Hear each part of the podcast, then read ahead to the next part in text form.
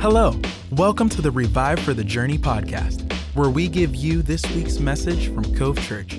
We pray that it blesses you and helps you grow deeper in your journey with Christ. Enjoy.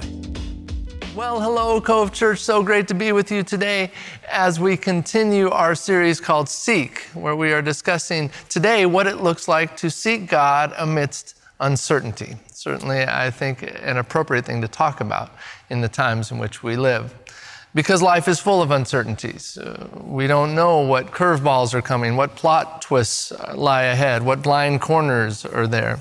We often don't even know which event we're facing will end up with a good outcome or perhaps a challenging one. Reminds me of one of my favorite stories.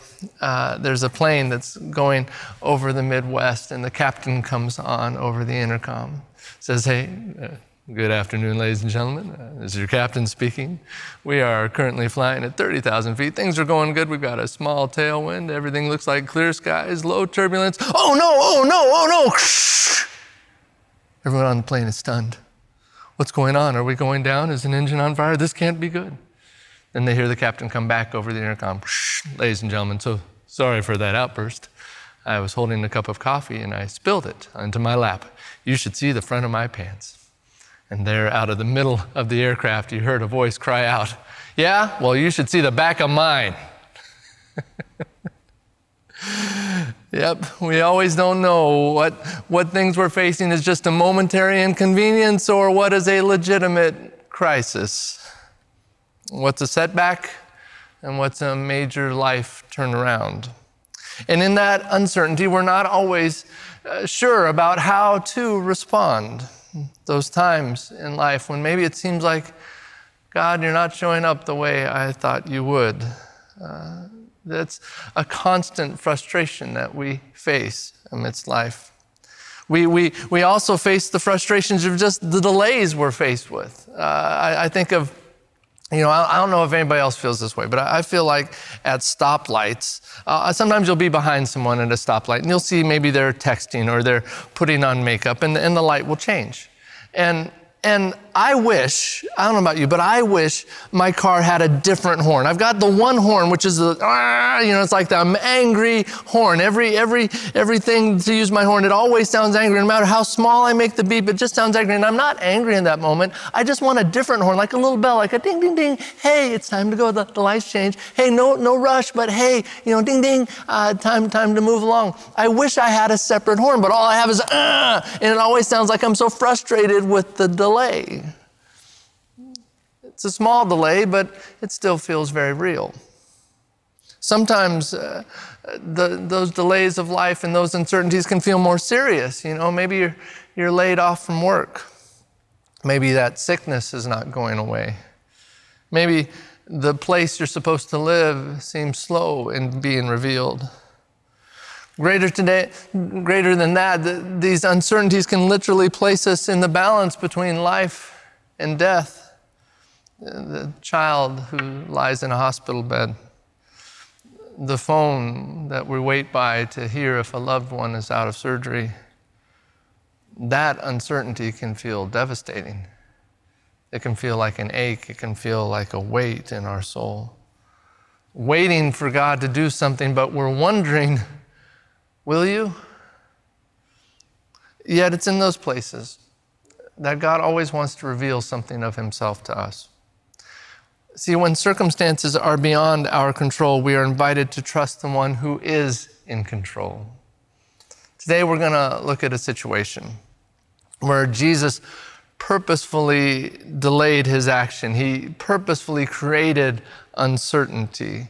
And in doing so, it reveals some vital and profound blessings to those who still sought him amidst the uncertainty they were facing.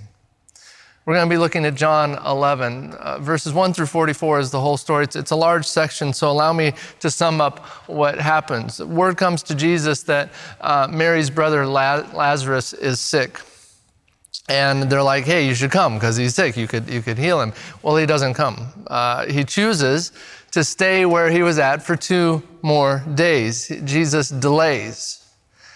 But like everything else, Jesus has a reason, it's something he wants to reveal. And the first thing we see is this uncertainty makes us seek God's purpose.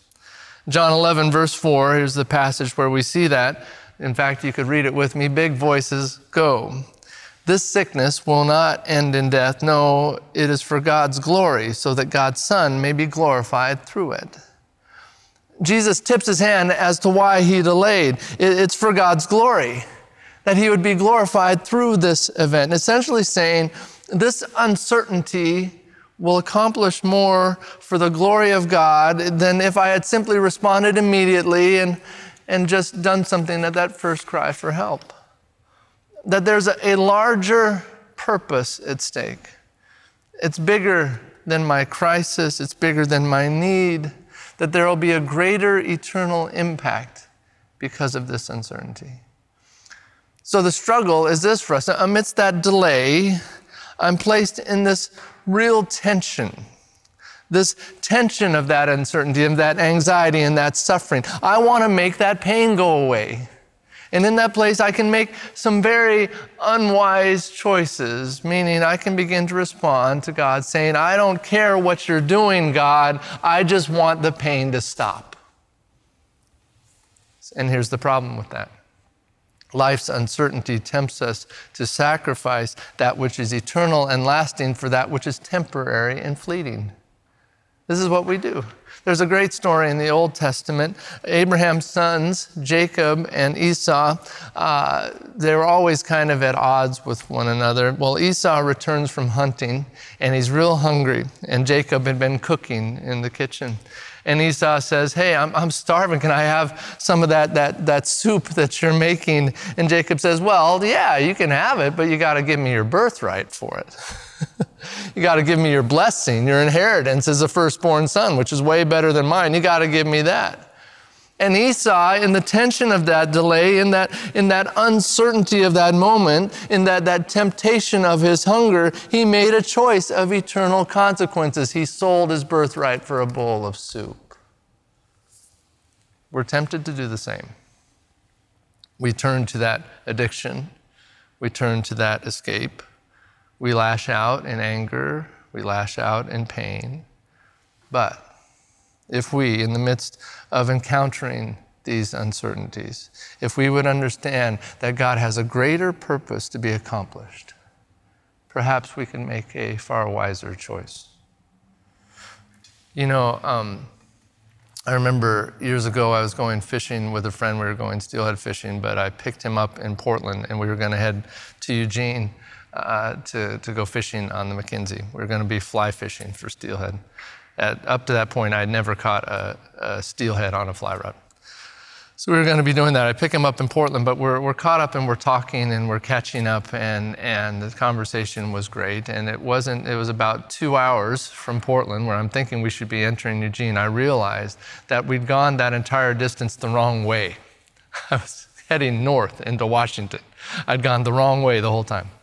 So we have to turn back around. So now we've added, you know, three or four hours to the trip. And, uh, and we're really late getting on to McKenzie. Not the timing that I wanted to be there. We wanted to be there far early, earlier. Get onto the river. I finally get out there and I'm casting my fly rod in a, in a spot. And wouldn't you know it, there was one particular spot that right at that moment, at that time of day, there was a steelhead lying there and I hooked him and landed him, my first steelhead on a fly rod all because of that delay, all because of that uncertainty.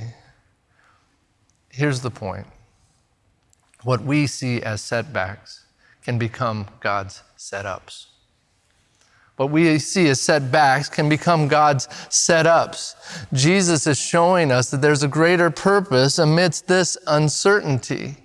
He tells them the purpose of this event. It's that God's Son may be glorified through it that God is not glorified in our midst by removing our pain or by, by giving us a path around it. No, rather, God is glorified by giving us a way through it.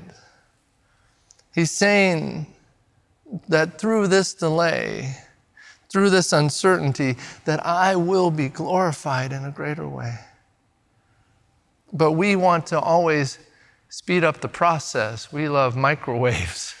We love stuff that goes fast, but God's way isn't like that. When you think of a, a butterfly, and they'll be in that chrysalis, you know, the, the cocoon, and uh, they'll, they'll be in there and they'll be getting ready to emerge. And if you watch them emerge, at first there's just a little slit in, in the chrysalis, and then they start to wiggle their way out, and it looks like such a struggle.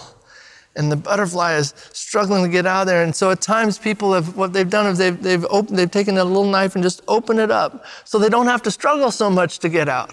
But when that happens, flop, out flops this, this tubby little butterfly that can't fly.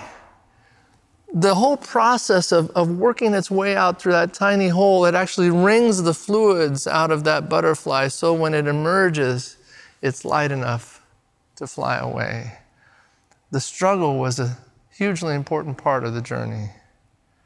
That time spent in struggle actually gave them the ability to fly. Struggle and delay is what God uses often to reveal his purpose. That there's something greater at stake here than my immediate crisis. That God always wants to reveal his glory.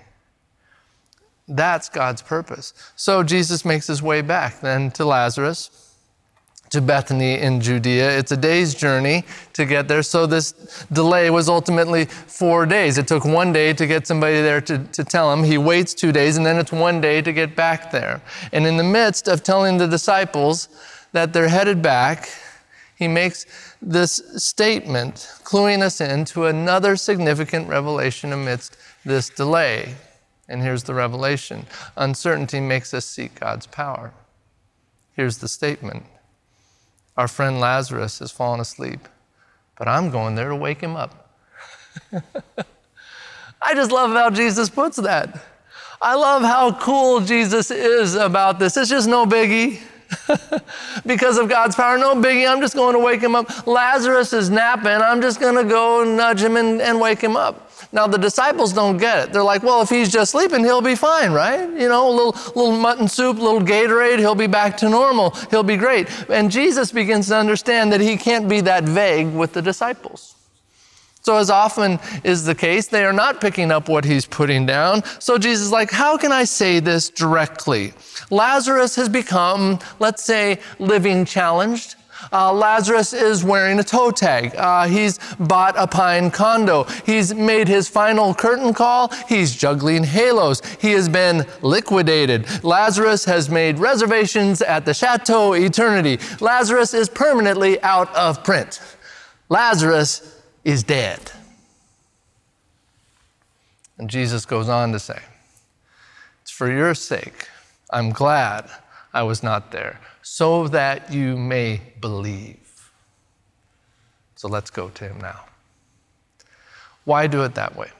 Okay, well, at least included in these events is the fact that Jesus wanted to show them more of himself, more of his power, more opportunity for them to grow in faith that God can do all things, believing that God can do whatever God wants to do and that God can go beyond whatever I'm facing.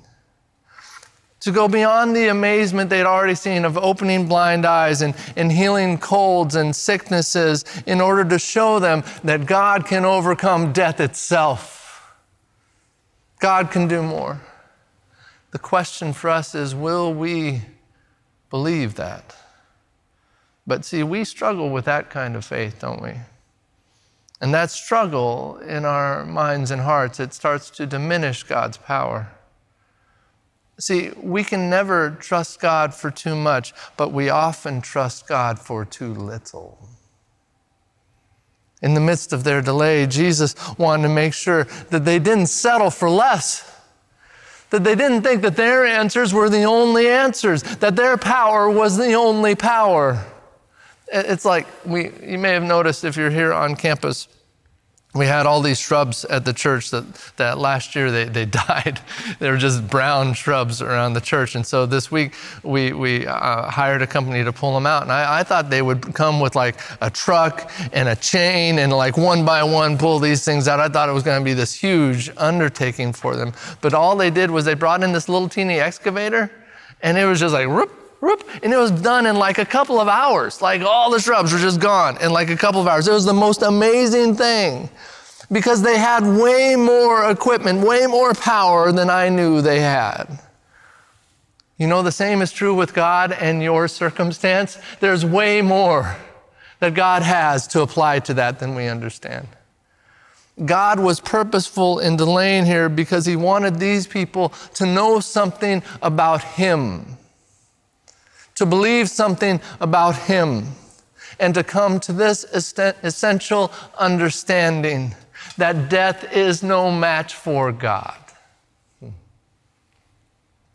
It felt like a delay. It felt like an uncertainty, but it was God setting the table for a revelation of his power. And to make sure that no one would doubt if Lazarus was fully dead instead of being like mostly dead, but that he was fully dead, Jesus waits four days. Where others would say, not only is Lazarus dead, Lazarus is ripe. Hmm. But see that uncertainty, it revealed God's power. Sometimes we wait on God amidst our uncertainty because God wants to show us something more. Uncertainty reveals God's power. That's the second thing. Here's the last thing uncertainty makes us seek God's presence. He goes and sees the, the sisters after this. Mary says to him this statement Lord, if you had been here, my brother would not have died. We understand now on this side, reading this story, that that was the whole point, that Jesus had allowed Lazarus to die because he was going to raise him. But even with that, here's the amazing thing about Jesus. We see that Jesus is so connected to people, so compassionate, so engaged in real life that we see this amazing exchange in verse 33, John 11, 33. When he saw her weeping, and the Jews who had come along with her also weeping. He was deeply moved in spirit and troubled. And then we see the shortest verse in the entire Bible Jesus wept. It's John 11 36. And that verse is so powerful when you hear this story. It shows us a lot about Jesus.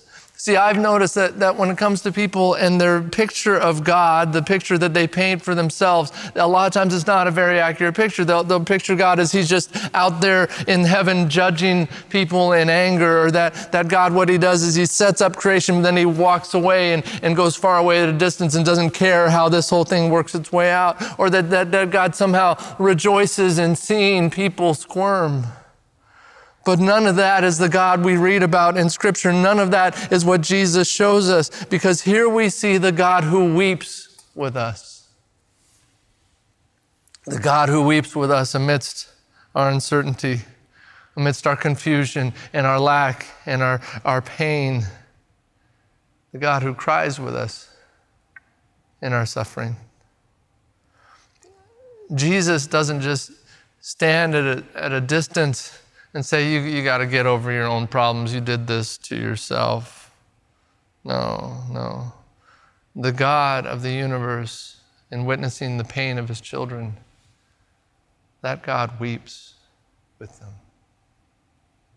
Hmm. Jesus knew all the joy that was going to take place just moments from then. He knew what he was about to do but that didn't keep Jesus from weeping with them right in there today, right in this moment. This is the God who draws near to the brokenhearted. God knows every joy of your tomorrow, yet still weeps with you in the sorrows of your today. Because God's love meets us right where we are, right where you are. You know, I, I can remember in high school, it was probably my senior year, junior, senior year.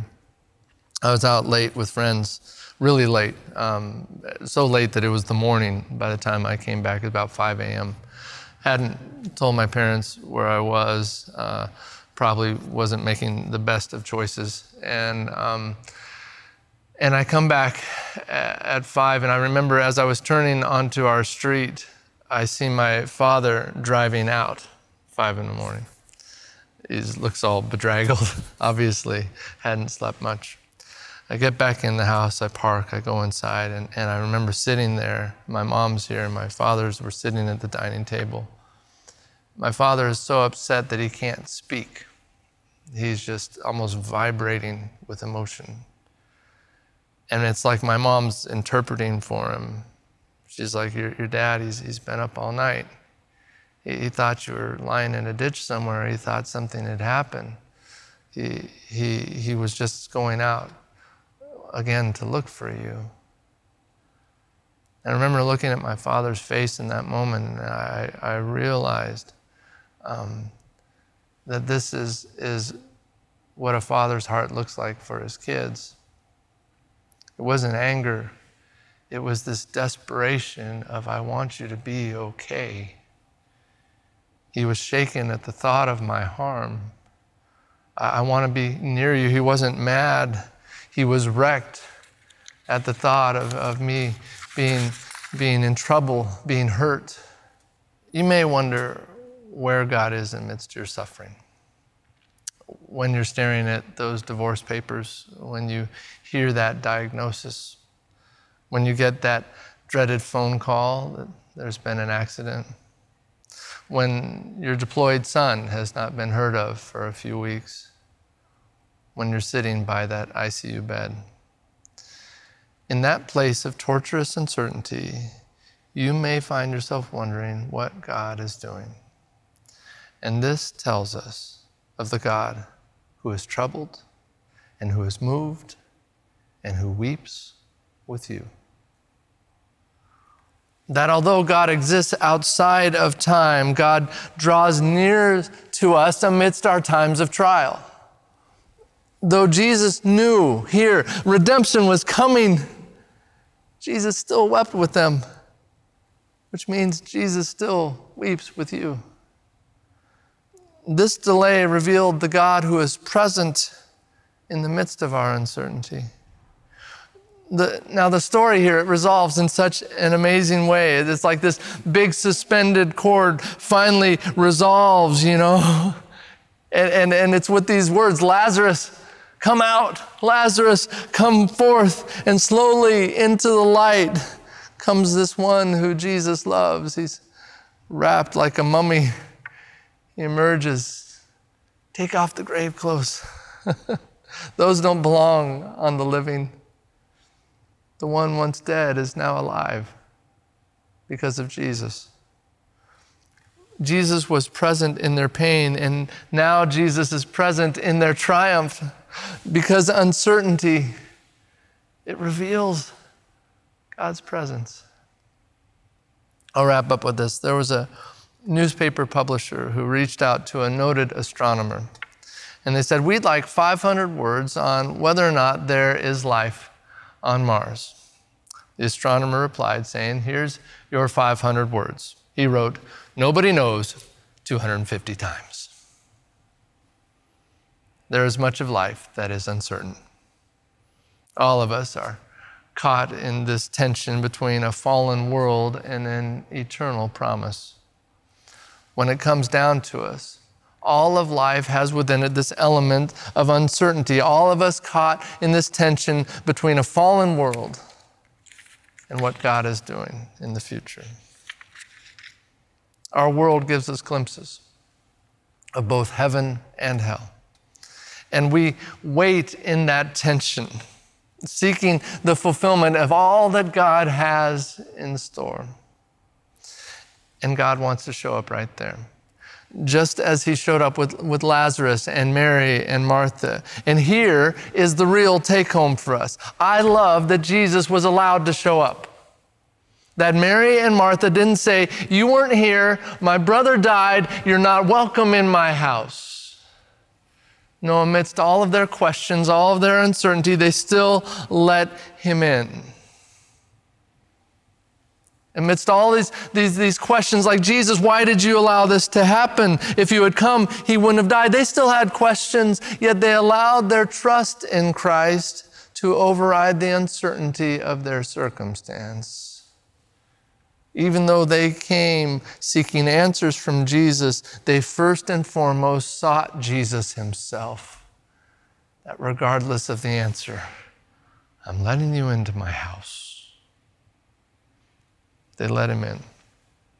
They allowed Jesus to join them right in the middle of their uncertainty.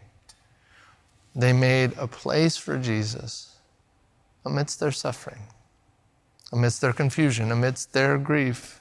Here's the question Will you do the same?